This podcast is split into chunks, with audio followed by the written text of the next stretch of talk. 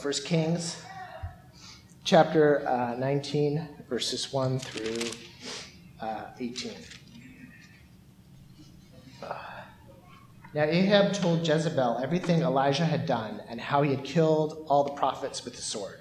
So Jezebel sent a messenger to Elijah to say, May the gods deal with me, be it ever so severely, if by this time tomorrow I do not make your life like that of one of them.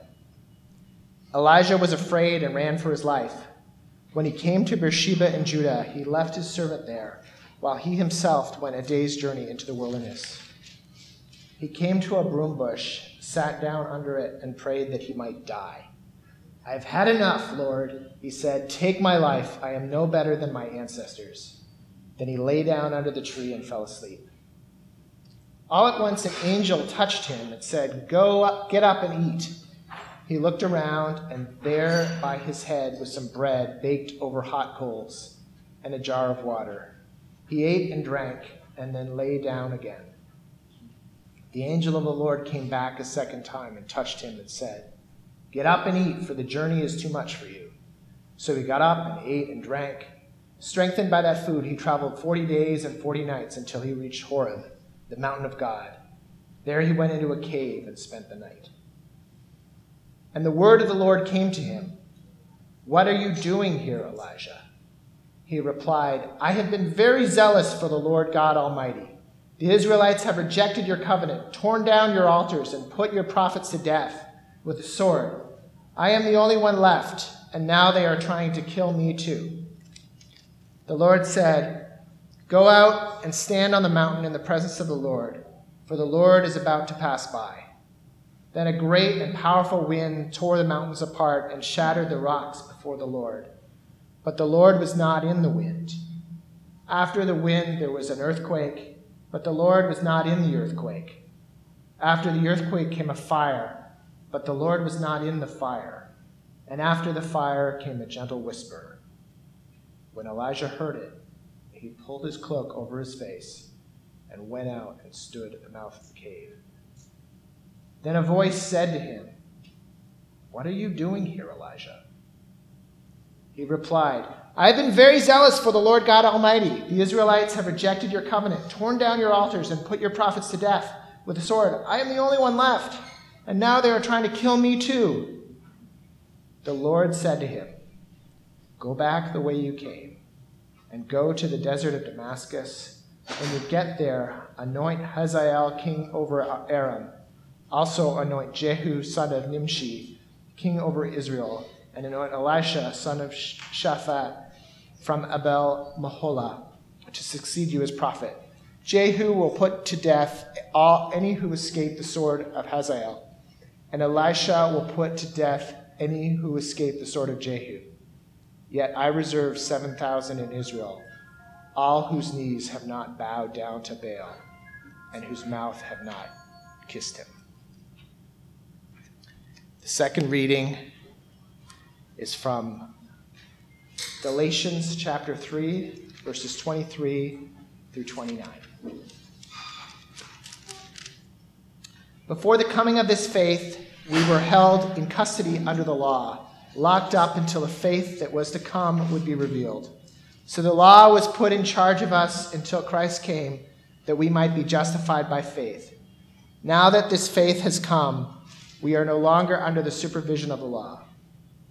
So in Christ Jesus, you are all children of God through faith. For all of you who were baptized into Christ have clothed yourself have clothed yourself with Christ.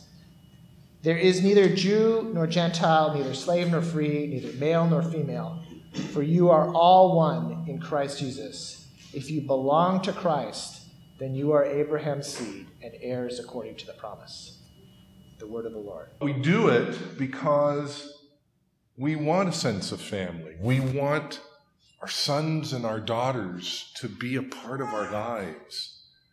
We want to embrace our children and draw them in. And in the same way, a congregation like ours who has, who has struggled in its life together. Ten years ago when I came here, there were there were 25 of us. And, and we, we wondered if the doors would stay open. And we wrestled. You wrestled before I came and after with what does it mean to be the church? And we made up stuff as we went along. Maybe not as creative as you know, you're going to blow your eyeballs out and you have to, but we still made stuff up. In order to include, in order to create a space where spiritual children and grandchildren would feel at home, would feel welcomed, would feel honored, where we would become a family diverse in ethnicity and in thought, in theology and in and in class and life, but centered, always centered on one great truth that Jesus is Lord and we're not, and that that's a good thing. And so we gather this morning in on this the hottest day of the year, and isn't it great that the air conditioning works this summer? Thanks be to God. And we we gather not because we figured stuff out. We gather in the confidence that God continues to be at work in our lives. We gather in the hope that God will continue to reveal amazing truths to us. That, that God will continue to build a community among us that, that is even better than San Diego. And so these two passages, 1 Kings 19 and Galatians 3, intersect in our lives this morning to remind us of how the gospel is an inclusive gospel, a gospel that, that gathers us together, not drives us apart. The first Kings passage is the story of the aftermath of Elijah dealing with the prophets on Mount Carmel. The text opens with Ahab and Jezebel taking stock of the utter defeat of that day on the mountain when the prophets of Baal had confronted the prophet Elijah and he had confronted them and they had they had decided to have a divine arm wrestling match whose God can actually answer prayers and altars were constructed and prayers were cried out and and long story short, God of Israel, Yahweh, won the day. And Jezebel and Ahab took stock on that day. And they said to the prophet Elijah, they sent word to him, what happened to our prophets, happened to the, to the royal establishment on this day, well, that, that's going to happen to you by the end of tomorrow count on it. Now, Ahab and Jezebel had been dealt a blow, but not a mortal one by any stroke. They were still very much in charge in Israel. They still owned the security apparatus. They still commanded the army. So it wasn't an idle threat that Elijah heard. Elijah heard that his life was at risk. And like many of us, when we encounter the power of God in those great and holy moments away from home, life has a way of taking over, and something negative happens, and we decide, I'm done. No mas. And that's what Elijah does. He he leaves town. And he doesn't just leave town. Verses 3 through 5a give us a, a portrait of Elijah abandoning ship He goes from Carmel in the north all the way to Beersheba in the farthest southern region of Israel. He traverses the country to escape Ahab and Jezebel. When he gets to Beersheba, he leaves his assistant in town and he goes another day's journey into the desert. He's done. He quits. He's given his staff their severance pay and he's folded up the tents. And he lays down under a bush and just prays, I'm done, God, kill me. I am, I am tired of this stuff.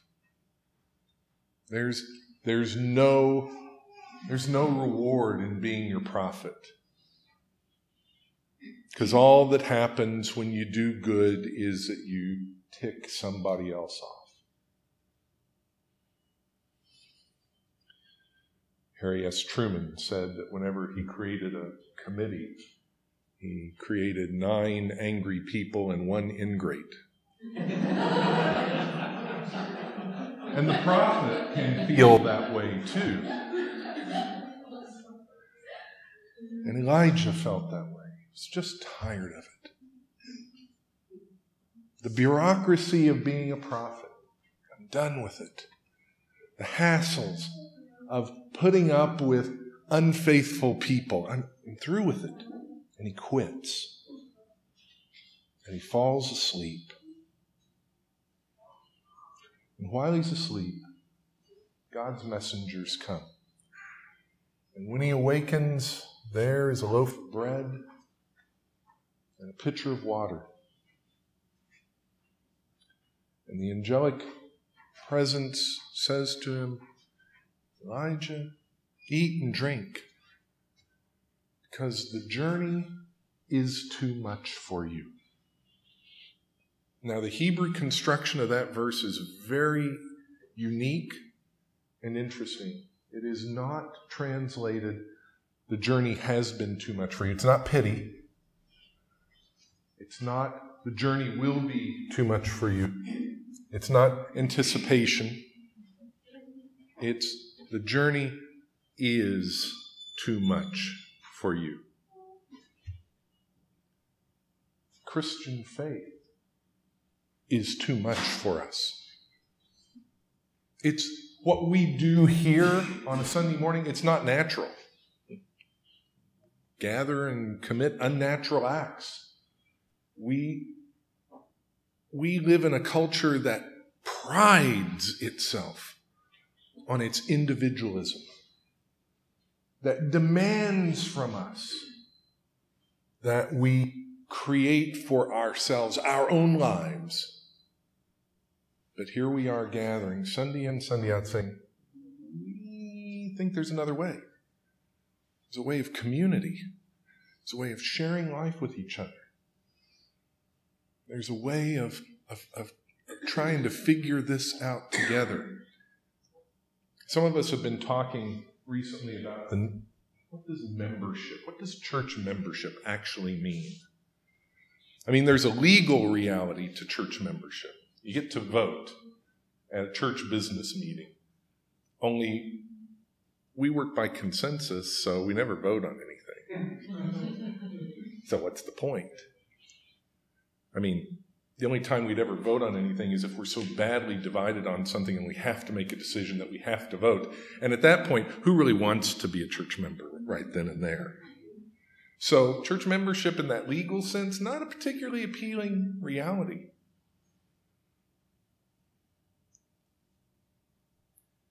The truth of church membership is that you have now given permission for everyone else in the room to annoy you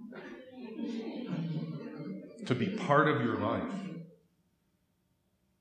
Craig's going, man, I'm on board with this. I'm all in. Spiritual gift of annoying? Yeah, I'm there. we, we are called to this unnatural activity of entering into each other's lives, of giving and receiving counsel, of walking together in the good times and the hard times, of being transparent with one another, of being accountable with each other, of being willing to have people say irritating things to me and, and assume not like we do in the world that oh you're you've got an agenda but assume instead you are doing your holy spirit driven best to look out for me and i may not fully understand what you're saying i may not fully agree with what you're saying to me but that you're saying it is an act of love elijah had been on this journey all by himself and it was too much for him. And the angelic messenger told him so. And so, fortified with food and with that truth, Elijah goes 40 days into the desert to Mount Horeb, to Mount Sinai, to where the 10 words of freedom were first given to Moses. And a divine dialogue is unpacked in verses 9 to 18. God simply asks the question, What are you doing here? What do you want? And Elijah gives his stump speech. I've been very zealous for you, God. I've, I've, been looking, I've been looking after the store. Everybody else has run away. I'm the last one left. I'm the only faithful one in Israel.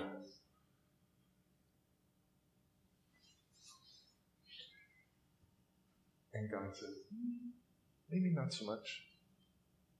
Listen, go stand in that cave there and wait for me to speak to you. And all the great ways in which we anticipate God ought to speak take place a great wind, an earthquake, fire, all these physical manifestations of how God ought to speak to us.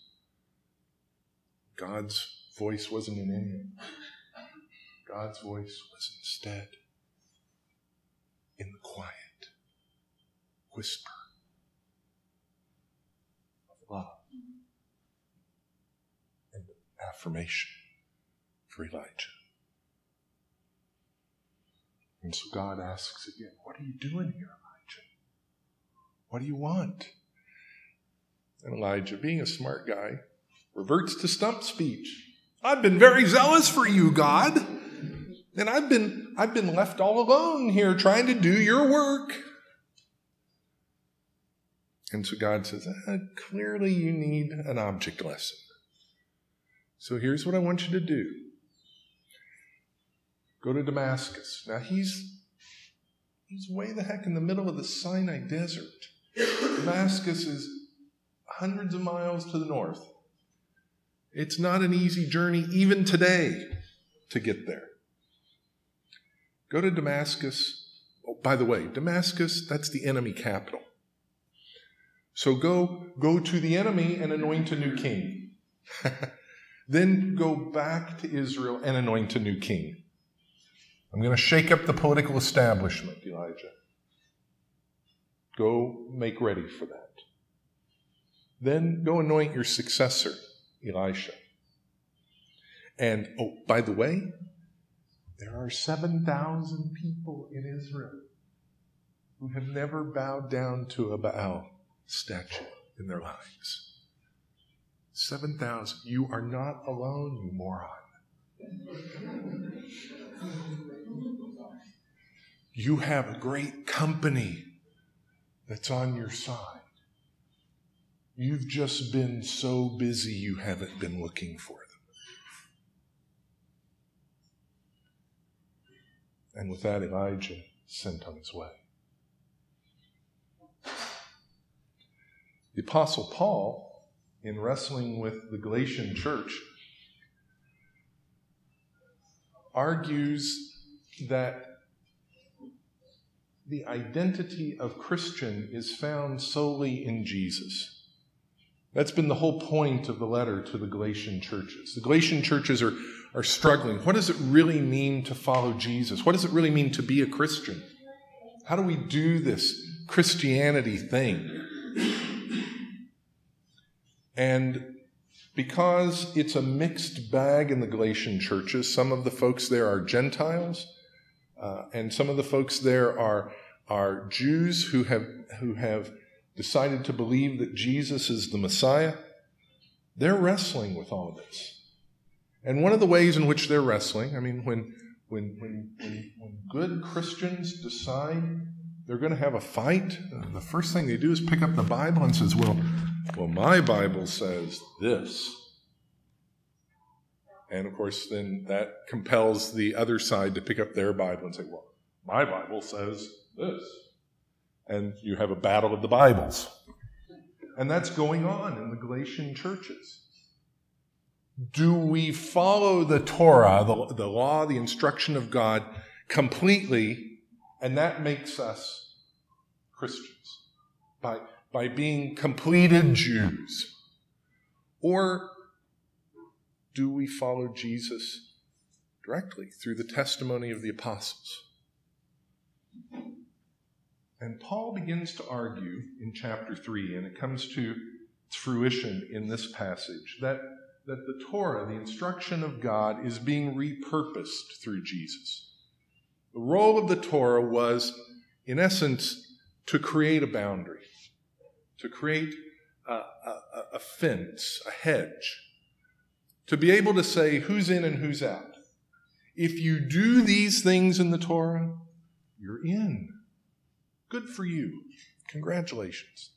And by the first century of the Common Era, by Paul's time, the three most important behavioral acts of the Torah were eat kosher, get circumcised, keep the Sabbath. If you did those three things, you were Jewish. If you didn't do those things, you were a Gentile, in or out, based on those three acts. That was Torah. That was the law. And Paul says it was good to have a boundary, it was good to have a fence. But you know what? We've got something better now.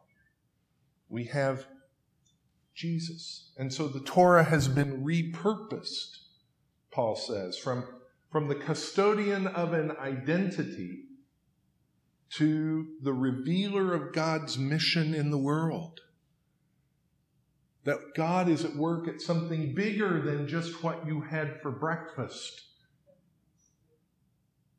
That, that God's work in the world is bigger than just whether you wear the appropriate identity markers or set aside a certain day of the week to act more reverent than other days. Torah has been repurposed. And in repurposing it, the faith goes from a hedgerow of rules and regulations, boundaries, to a center, a set of values that everyone relates to. And so our faith becomes detribalized in Paul's eyes. That God is at work making everyone his children, Jew and Gentile, slave and free, male and female. Everyone is part of the kingdom of God. And the way we enter into that is through baptism, taking on this new life, this symbol. By entering into the waters of baptism, we say we are, we are cleansed from the past. We've died to sin. We've been risen in Christ. Baptism becomes an extreme event, a little bit like bungee jumping. We bungee jump off the platform of our security and our, and our theological categories and into the pool of God's grace. And then Paul says, because of this great event, this baptism that ushers in God's work, God's reconciling mission. In Christ, there are no meaningful categories. In Christ, gender and class, they don't matter. Jew nor Greek, male nor female, slave nor free. There are no categories that ultimately matter in the kingdom of God. We are all one. Regardless of how much money's in our pocket, regardless of how much religious education and experience we have, regardless of our gender, regardless of our orientation, regardless of our politics, whatever category you want to create out there that says, I'm this way and you're that way, they don't matter to Jesus. And therefore, they shouldn't matter to us. That's the gospel. Man, is that hard to do. Because we live in a world that wants to tribalize, that wants to say, Canadians are different than the rest of us. Got to keep your eye on them. Muslims shouldn't be allowed in the country. We don't know what to do with them.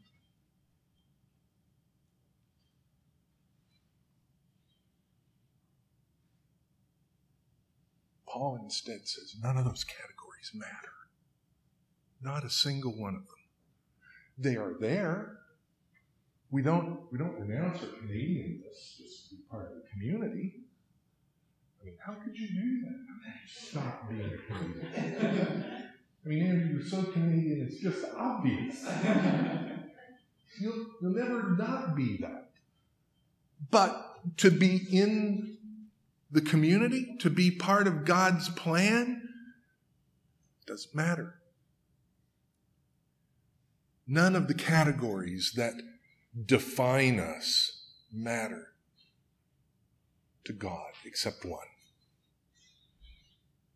He said yes to Jesus. And Paul defines that as baptism.